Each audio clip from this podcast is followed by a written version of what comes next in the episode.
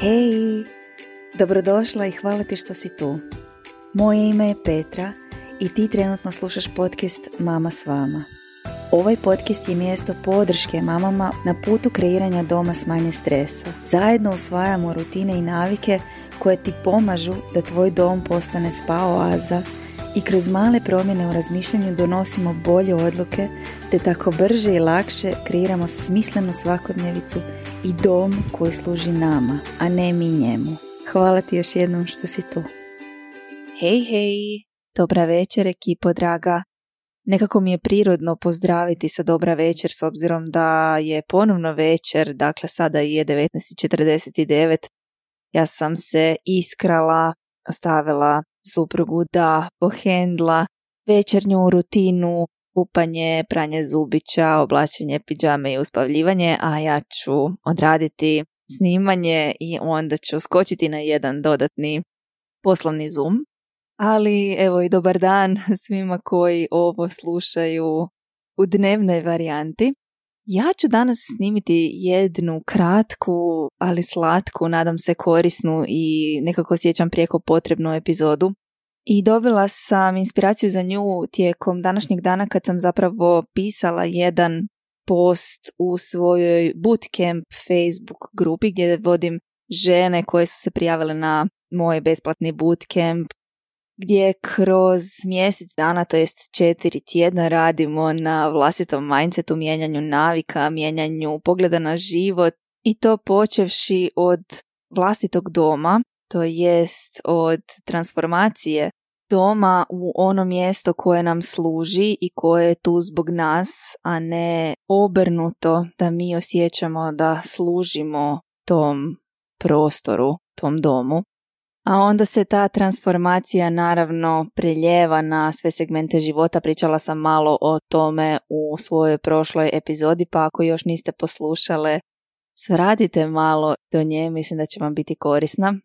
Radimo na usvajanju jednostavnosti, to jest kultiviranju jednostavnosti u svom životu općenito zato što jedino na taj način možemo dodatno stvoriti vrijeme za koje često osjećamo da ga nemamo, a zapravo nam odlazi na puno stvari koje možemo u svom životu pojednostaviti.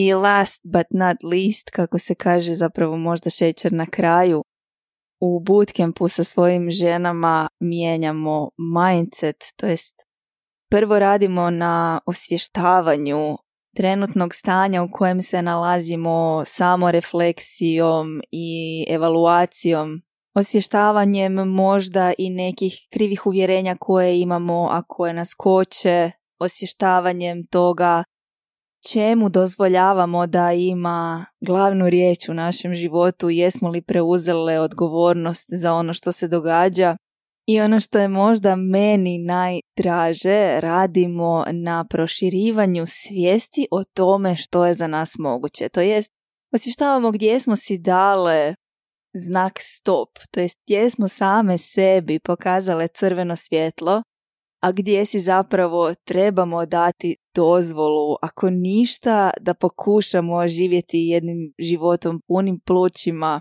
u kojem glavnu riječ vodimo mi. I u sklopu tog bootcampa danas sam pisala post o uspoređivanju i pisala sam ga iz vlastitog iskustva i želim zapravo tu priču podijeliti danas s vama.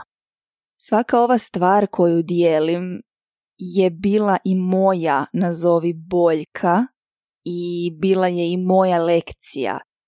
I iz tog razloga dijelim jer sam sama prošla taj put transformacije iz jednog načina razmišljanja u drugo i sama sam prošla kopanje u dubinu sebe da bih saznala zašto se neka misao ili emocija javlja u meni, gdje joj je korijen i to sve kako bih je mogla shvatiti i nekako kad bih je mogla materializirati u svojoj glavi, ne zato da bi optuživala nekoga ili nešto zbog čega je ona nastala, već zato da bih ja nekako s time pronašla mir, da bi joj našla uzrok jer sam shvatila da mi uvijek zbog toga bude lakše otpustiti takve misli.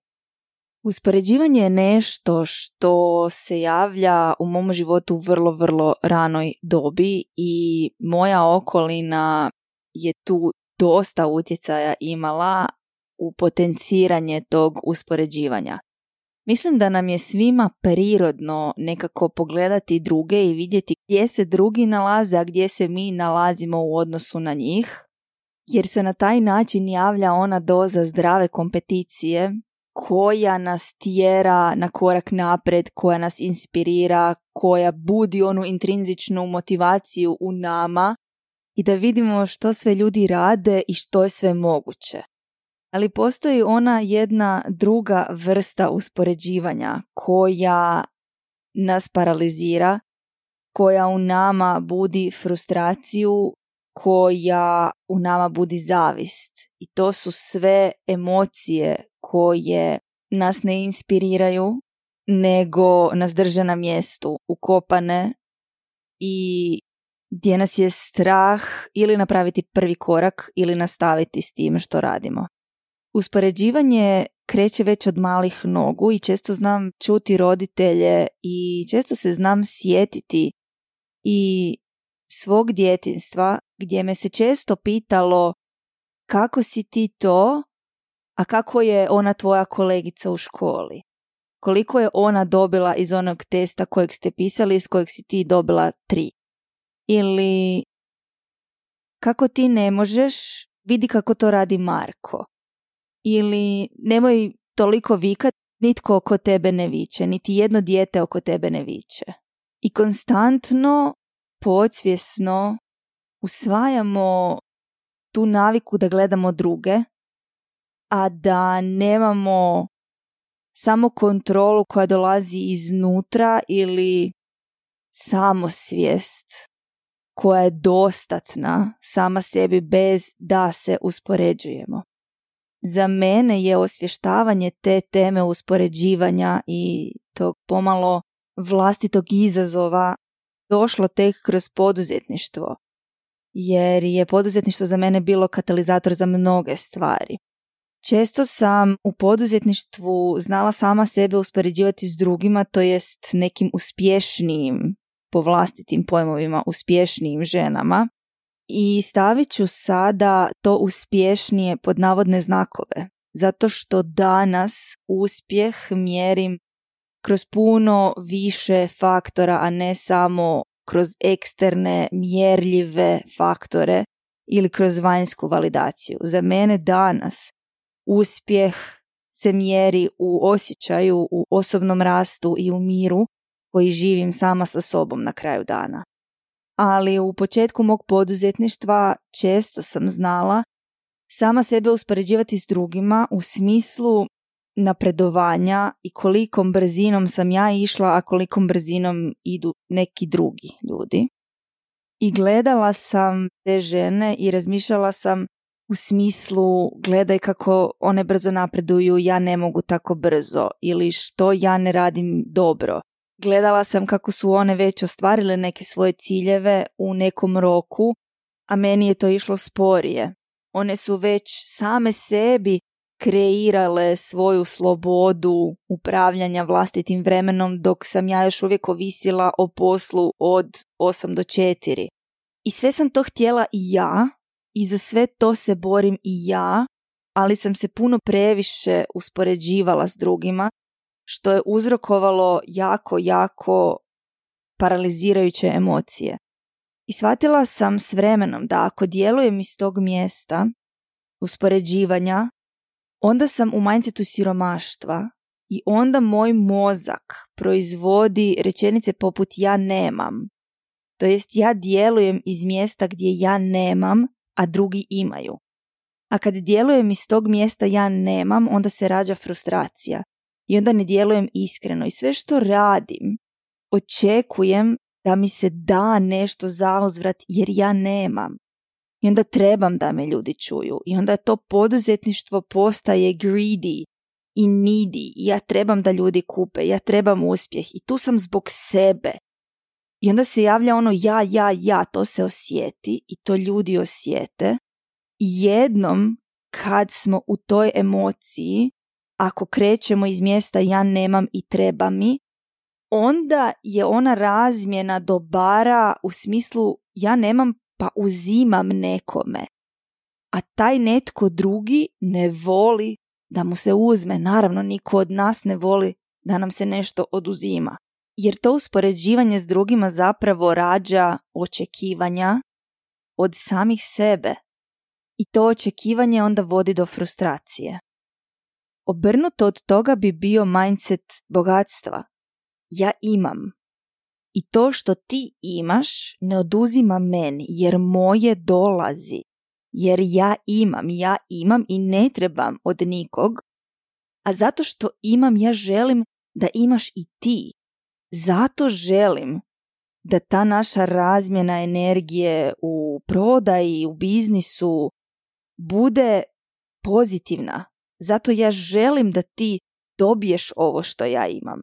Zato sam ja počela snimati podcast, jer ja želim da vi imate neke vještine i neka znanja koja sam ja sama za sebe usvojila i kultivirala. Zato što ja imam. Kad polazimo iz mjesta imanja, onda možemo i drugima pomoći da imaju.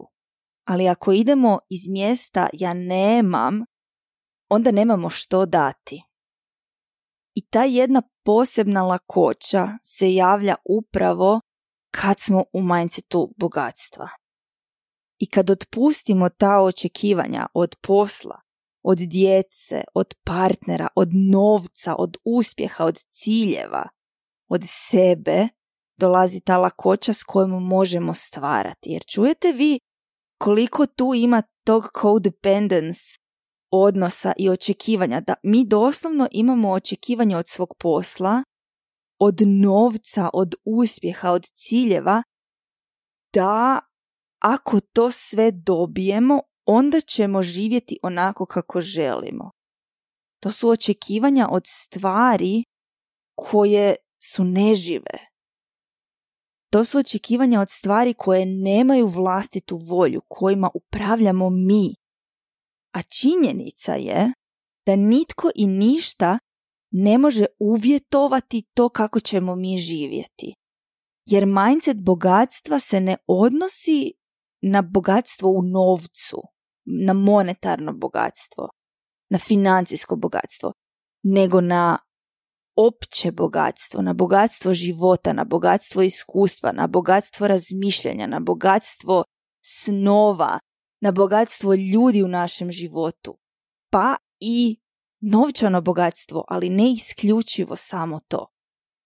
I na nikog ne možemo staviti tu odgovornost i to očekivanje da će to nešto stvoriti onaj život kojeg mi želimo živjeti. Jer činjenica je da to kako mi želimo živjeti je za nas dostupno danas. I to je činjenica koja je za mnoge nemoguća za shvatiti, ali pokušajmo malo po malo mijenjati ta svoja uvjerenja.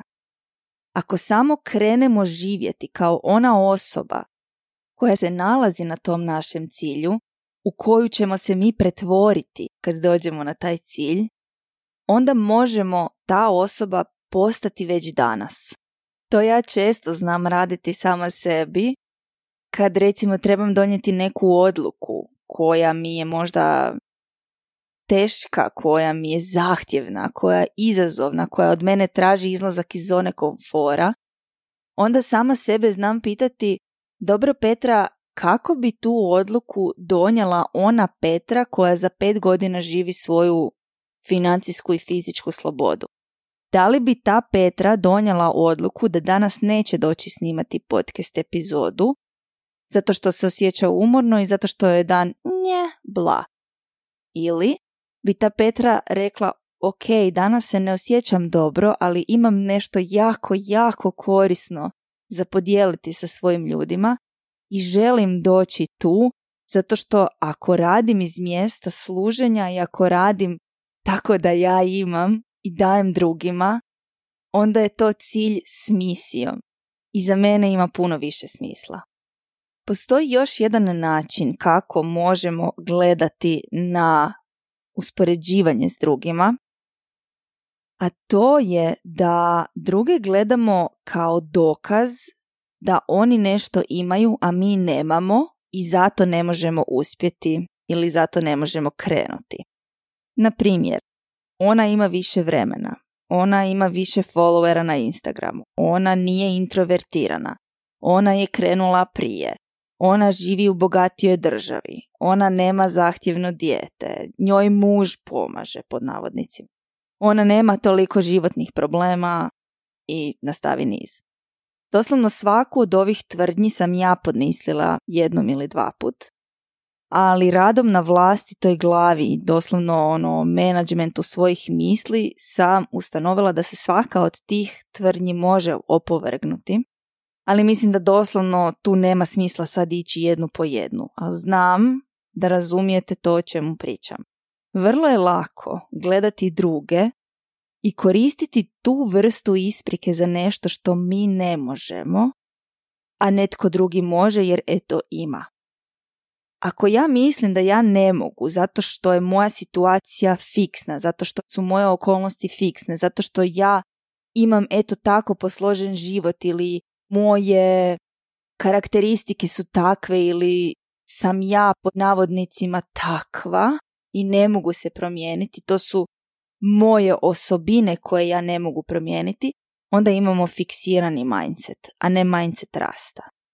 I snimit ću jednu epizodu samo o tome, jer mislim da zaslužuje vlastitu epizodu, ali samo kao primjer kako bih vam dala pravu sliku toga šta se sve može i tko sve može uspješno donositi odluke iz mjesta rasta i tko sve može postati poduzetnikom u možda vremenu koje nije idealno pod navodnim znakovima, daću vam svoj primjer. I tu u ovome doslovno otvaram jedan dio sebe koji nije najugodnije otvoriti na ovaj način, ali zaista vam želim dati primjer iz vlastitog života. Dakle, ja radim full time, od 8 do 4. Nema me doma za to vrijeme i sve svoje obaveze moramo organizirati oko tog vremena. Na poslu su neki dani stresniji od nekih drugih i to tako dolazi nekako u ciklusima i mislim da je to i prirodno za većinu poslova. Moj suprug je profesor u školi i on nema stalan raspored. Dakle, njemu se raspored konstantno mijenja. Nekad zna uletiti neka zamjena, nekad je netko na bolovanju, nekad se mijenja raspored jer je to karakter škole i jer to često fluktuira na taj način. Imam dijete od dvije godine i osam mjeseci koje je trenutno u prilagodbi za vrtić i u međuvremenu se odvikavamo i od dude i od zeke i tu su često neke razvojne stvari na tanjuru i razni razni izazovi. Na primjer, doma smo konkretno sad i u građevinskim radovima, jer konstantno nekako unaprijeđujemo taj životni prostor u kojem jesmo.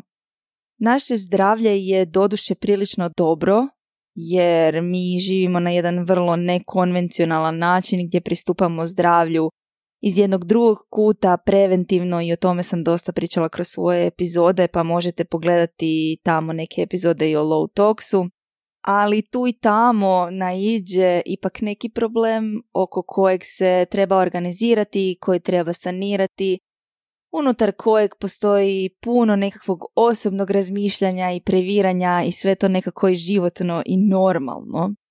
Ali čisto da vam dam sve stvari na tanjuru koje ja radim u jednom danu, plus da tjedno imam dva do tri poslovna Zoom poziva i nastojim svaki tjedan, ako ne svaki, onda barem svaki drugi doći ovdje i snimiti epizodu podcasta koju onda naknadno moram editirati i objaviti.